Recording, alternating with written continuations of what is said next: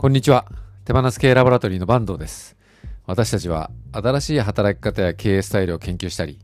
経営を進化させるプログラムを開発したり、ご機嫌な人と組織が増えちゃうというミッションで活動しています。このラジオ日報では私の近況などをゆるく話していますので、気軽にお付き合いください。え昨日ですね、名古屋で新年会をやってきました。ラボの新年会、ラボ研究員の新年会ですね。14人集まってですね、めちゃくちゃ面白かったんですけども、ラボ自体がですね、普段オンラインコミュニティなので、オンラインを前提にしてるので、えー会ったことがない人が結構いるんですよね。オンラインでしか会ったことない、リアルで会うの初めてっていうのが、このオンラインコミュニティをやりな、やってからですね、非常に増えたんですけども、なんかね、まあ、こそばゆいというか、すごくユニークな距離感っていうか、なんか、リアル、リアル始めましてみたいないうやりとりとかがですね、なんか面白くて。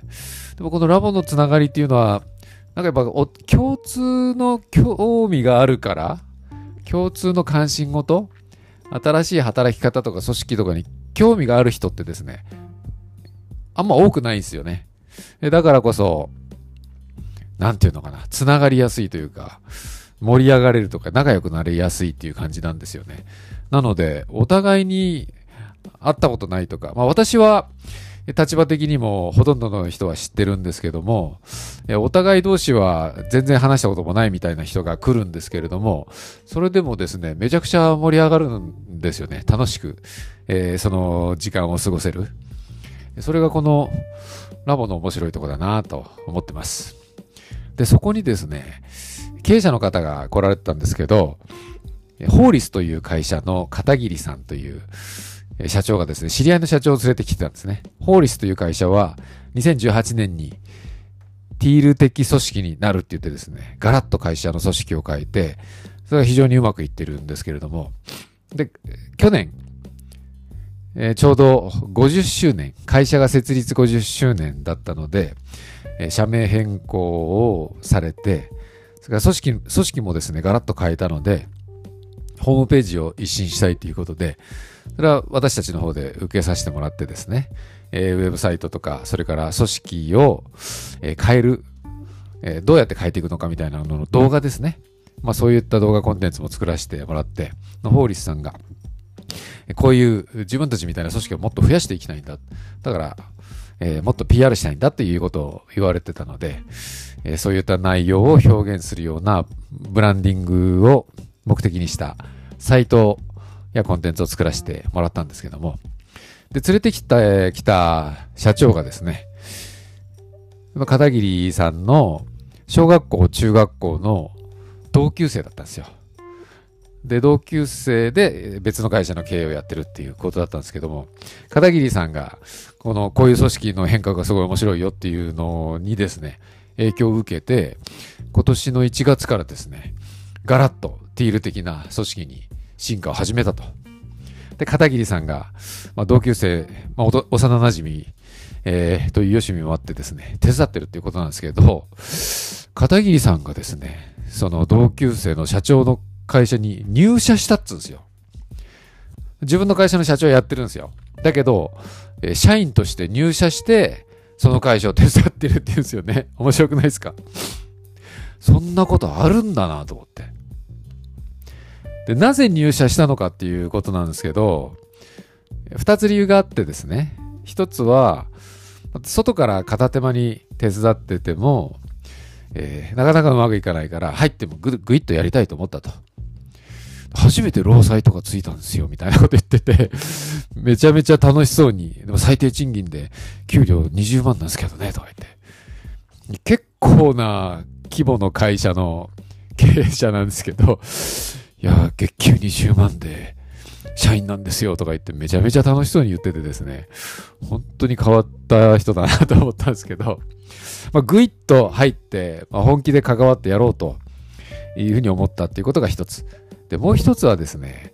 新しい形の組織、まあ、進化型組織では何が変わるかっていうと、えー助言プロセスといって、えー意思決定をですね、意思を持った人ができるという、決めたい人が決めていいっていう仕組みがあるんですね。これがあるから入ってもいいと思ったんだよねっていうふうに言ってたんですよ。助言プロセスっていうのは、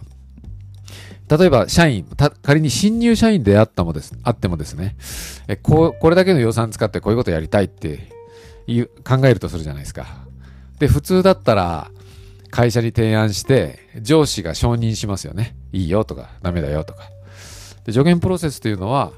えこういうことやりたいって提案してですね、上司とかからアドバイスを受けるんですけれども、最終的には自分で決めていいっていう、これが助言プロセスなんですよ。だから上司の承認じゃなくて、上司はアドバイスすることしかできない。で、決めたい人が決めれるっていうことなんですね。で、同級生の会社に入ると、同級生が社長なんで、えー、社長と社員ということで上下関係が普通の会社だとできちゃうじゃないですか。まあ、そうすると指示命令を受けなきゃいけないとか、勝手にいろんなことできないとか、しがらみが出てくると。まあ、それはめちゃくちゃめんどくさいと。もうどもそもそも友達だしやりたくないと。だけど、助言プロセスをやっていこうっていうことだから、自分が一社員で、えー、給料20万だとしても、やりたいようにできるんだと。だから、いいなと思ったんだよねって言ってですね。いや、これはそう、本当その通りだよなと思ったんですよね。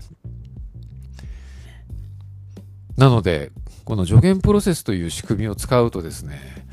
えー、何かやりたいと思ってる人、えー、意思を持ってる人ほどですね、面白い仕事ができるっていう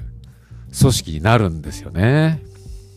なので、片桐さんのようなやりたいことがたくさんある人には、ものすごくうってつけっていうかですね、これ、これからは社長でも他の会社に入社するみたいなことが出てくるのかなと思ってですね。それでもう一つ面白かったのが、えー、別の経営者がですね、福岡から来てたんですけども、それは片桐さんというホーリスという会社のですね、買取王子っていうサービスが昔から好きで、えー、すごいファンなんだっていうことで、片桐さんに会いに行きたいっていうことで来てたんですけども、その方がですね、その一連の話を聞いてて、私もその会社入りたいっていうふうに言い出したんですよ。えー、入社したいっす、今採用の試験してください、みたいなこと言って、あの、言われた方の社長もめっちゃビビっててですね、初対面の社長にそんなこと言われたから、私も一緒になんかやりたいみたいなことを言い出して、で、社長が2人も社員って、社員で入ってくるとか、そんなことないじゃないですか。でもそんなことになったら面白いことになるだろうなと思って。で、組織ってこれからいろいろな形がですね、世の中に出てくると思うんですよね。今までの私たちの常識だと、まあ、ピラミッド型というか、階層とか上下関係がきちっと決まってて、えー、正社員で作られる会社っていうのがまあ当たり前じゃないですか。まあそうじゃない、えー、社員と社員じゃない人っていうの境界線が曖昧とか、えー、階層上下関係っていうのが、えー、すごく少ないとか、えー、それからどんどんその逆転現象が常に起きるとかね、フラットな関係性だとか、まあそういった組織がこれから私たちは増えてくると思ってまして、そうなると、今日私が話したような、他の会社の人が入ってくるとか、え経営者でも他の会社でも掛け持ちで仕事するとかですね、副業とか掛け持ちみたいのがどんどん増えてきたり、あるいはプロジェクト型みたいな仕事もしやすくなってくると思うんですよね。そうなってくるとですね、えー、もっと、なんか、チーム、あるいはプロジェクト、仕事や組織が活性化しやすくなってくるんだろうなというふうに思いました。まあそういうような面白い、え場がですね、私たちのラボでは起きてまして、え昨日も非常にいい時間で、まあ、マンボウの直前だったんでですね、しばらく無理かもしれないんですけども、えー、まあリアルの方がいいとかいういうことを言いたいわけじゃないんですけども、リアルでもオンラインでも、そういう楽しい場をもっと作っていきたいなと思いました。それでは以上です。お疲れ様でした。